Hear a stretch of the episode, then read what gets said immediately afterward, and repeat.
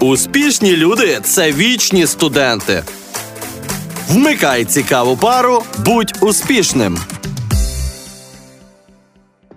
Привіт! Мене звати Олена Ороч. Я продовжую нашу правову серію радіолекторію на теми, які наболіли, і з якими звертаються найчастіше. В попередньому епізоді ми коротко зачепили тему особливостей спадкування прав інтелектуальної власності. Пригадайте, я розповідала, в одному з творчих проєктів ми зіткнулися з тим, що потрібно брати дозволи на використання твору. Йшлося про вірші українських письменників. Розглянемо два кейси. В одному з них спадкоємцем Миколи Вінграновського є син, в іншому випадку спадкоємицею творчості Павла Тичини є племінниця. Шлях набуття права власності схожий.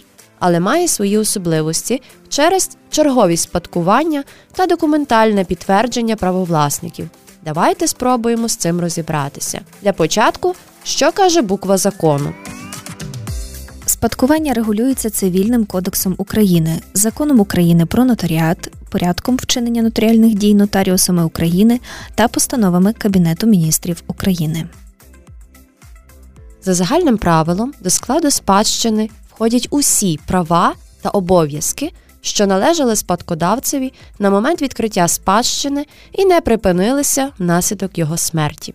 Наприклад, квартира, автомобіль, коштовності, гроші, право на роялті і так далі. Але крім всіх цих бонусів, кредити це теж спадок. Спадкуємо права та обов'язки.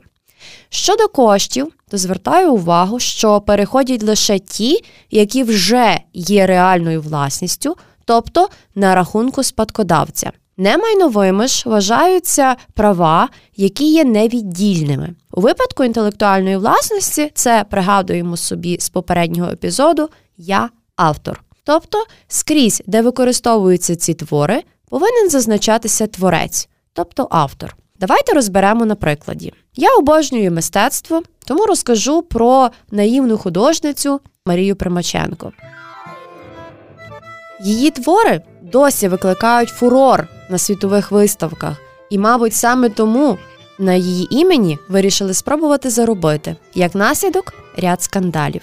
Перший розгорівся у 2009 році під час реклами дитячого Євробачення 2009. Тоді Національна телерадіокомпанія України, коли проводила міжнародний конкурс, зокрема при оформленні рекламних матеріалів, неправомірно використала і адаптувала для цілей першого національного фрагменти творів Марії Примаченко. А саме звір зубрій, летить галка через балку, коник-горбоник над землею літає, дорогі космонавти, а також дарую вам червоні маки та інші. В результаті довготривалих суперечок Нацрада визнала порушення авторських прав та між сторонами була укладена мирова угода. Що ж відбулося? Власне, спадкоємці Марії Примаченко успадкували майнові права авторки художніх шедеврів. Тобто 70 років після її смерті вони мають право дозволяти або забороняти використовувати її ілюстрації, видозмінювати їх, а також отримувати дивіденди від їх використання. При цьому скрізь повинно зазначатися ім'я авторки. Оцініть, наскільки вона є геніальною, адже її надбання повторно і неодноразово наївно позичали. Наприклад, ще один випадок: фінська компанія. Марімеко, яка виробляє одяг і товари для дому, визнала, що один з її фабричних принтів був скопійований з робіт великої українки, а саме малюнок щур в дорозі, чи випадок з фінським авіаперевізником FinAir. випадку співпраці з Марімеко наніс цей малюнок на свої аеробуси 330 та визнав своїм оригінальним. При цьому саму тварину з загального малюнку забрав. При судовому розгляді порушники визнали плагіат і прибрали зображення зі своїх літаків. Варто зазначити, що через цей скандал акції компанії суттєво впали в ціні. Тож пам'ятаємо з попереднього епізоду: інтелектуальна власність це не щось ефемерне, а цілком реальне економічне явище. Прикро зауважувати, що музей і частина картин геніальної художниці були знищені в зв'язку з навалою Московської орди у лютому 2022 року на Київщині в селі Іванкові. Отже, підсумовуємо. Немайнові права ми не успадковуємо. Ми не можемо називатися автором замість батька. Успадковуються лише права забороняти чи дозволяти використовувати ці інтелектуальні надбання, а також право на отримання роялті. Увага! Якщо ви успадковуєте картину як матеріальний об'єкт іншого автора, вам належить лише ця картина як майно. Права дозволяти чи забороняти її перемальовувати ви не маєте. Тобто це просто ваше майно, котре можете дарувати, передавати в спадок чи просто передавати для виставок, наприклад, Австрії чи Барселоні. Законодавець прописує це наступною юридичною мовою.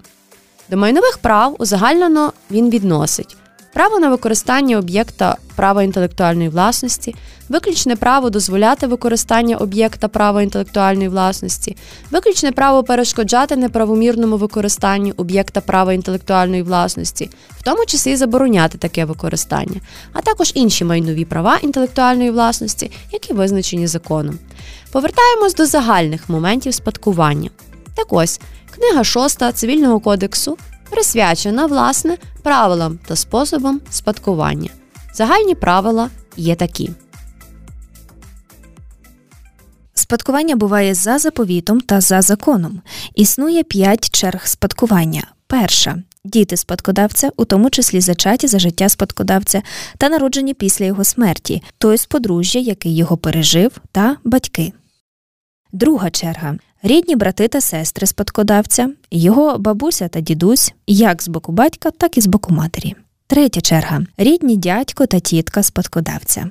Четверта черга особи, які проживали зі спадкодавцем однією сім'єю не менш як 5 років до часу відкриття спадщини. П'ята черга інші родичі спадкодавця до шостого ступеня споріднення включно, причому родичі ближчого ступеня споріднення усувають від права спадкування родичів подальшого ступеня споріднення. Вступ у спадок становить 6 місяців. Днем відкриття спадщини є день смерті спадкодавця, набрання рішення про визнання особи безвісти зниклою або з дня визнання особи померлим. За загальним правилом, місце відкриття спадщини є останнє місце проживання спадкодавця або місце розташування основного нерухомого майна, котре входить до складу спадщини. Увага! В умовах воєнного стану є зміни. Про це далі. Цікаво, що для реабілітованих осіб, наприклад, поетів-шістидесятників, срок охорони авторських прав починає свій відлік з моменту реабілітації. Саме тому необхідно мати певні докази наявності авторських прав при спадкуванні за законом, оскільки в такому випадку його складно довести. Тут доречно згадати попередній епізод про поетів. Наприклад, син поета Миколи Вінграновського є спадкоємцем за законом першої черги. Відповідно, його права на інтелектуальний спадок оспорити неможливо. На противагу цього прикладу можна навести Павла Тичину. У цього поета дітей не було. Відповідно, спадкоємицею, котра має право на його інтелектуальну власність згідно черг спадкування, на сьогодні є племінниця. Таким чином, без реєстрації авторського права здійснювати таке спадкування складно. До слова, за заповітом, весь обсяг майна, прав та обов'язків чітко визначений, і такий документ вважається достатнім доказом для реєстрації майнових прав спадкоємцями, чи знову ж таки теж свідоцтво. При наявності зареєстрованого права інтелектуальної власності або наявності свідоцтва, договору тощо, спадкування за законом зручне і не потребує жодних додаткових документів. В умовах війни спадкування має свої певні особливості. На цю тему у мене в соцмережах є запис прямого ефіру, але коротко розповім вам зараз. Щоб було легше зрозуміти, розповім на життєвому прикладі. Ситуація. Звернулася клієнтка, яка виїхала з тимчасово окупованої території, але у неї померла мати після 24 лютого. Як їй діяти? По-перше, на період воєнного стану звертатися щодо відкриття спадщини можна будь-де на території України, в тому числі до консульства за кордоном. Немає значення приватний чи державний нотаріус. За загальним правилом, місцем відкриття спадщини є останнє місце реєстрації спадкодавця або територія, де зареєстровано основне нерухоме майно. Враховуючи воєнний стан, ми можемо звертатися до будь-якого нотаріуса на будь-якій підконтрольній території України і безпосередньо упускаючи даний пункт про реєстрацію майна чи проживання. Днем відкриття спадщини є день смерті спадкодавця. Якщо смерть відбулася на території, де закритий спадковий реєстр, то нотаріус може відкрити спадщину і без нього. Після відкриття реєстру нотаріус зобов'язаний внести відомості електронно. Якщо виявиться, що така справа була зареєстрована раніше, усі матеріали передаються до цього нотаріуса. Четверте. Увага! Якщо особа померла до 24 лютого, тобто до дня початку повномасштабного вторгнення Росії, строк продовжується. Наприклад, людина померла 23 січня цього року. Термін на прийняття спадщини в такому випадку продовжується на 5 місяців після завершення воєнного стану. Власне, ця лояльність пов'язана з війною. Мільйони людей змушені, на жаль, покидати свої домівки, і вирішувати юридичні проблеми їм значно складніше. П'яте. Після внесення відомостей до спадкового реєстру, внесення даних до єдиного державного реєстру речових прав на нерухоме майно одразу є не обов'язковим, але потребує реєстрації обов'язково. Тобто, якщо вам нотаріус вніс до реєстру спадкового майна інформацію, ви можете протягом певного часу його зареєструвати. Не обов'язково в єдиному державному реєстрі речових прав на нерухоме майно одразу реєструвати це майно. Доказом буде власне витяг зі спадкового реєстру. Шосте.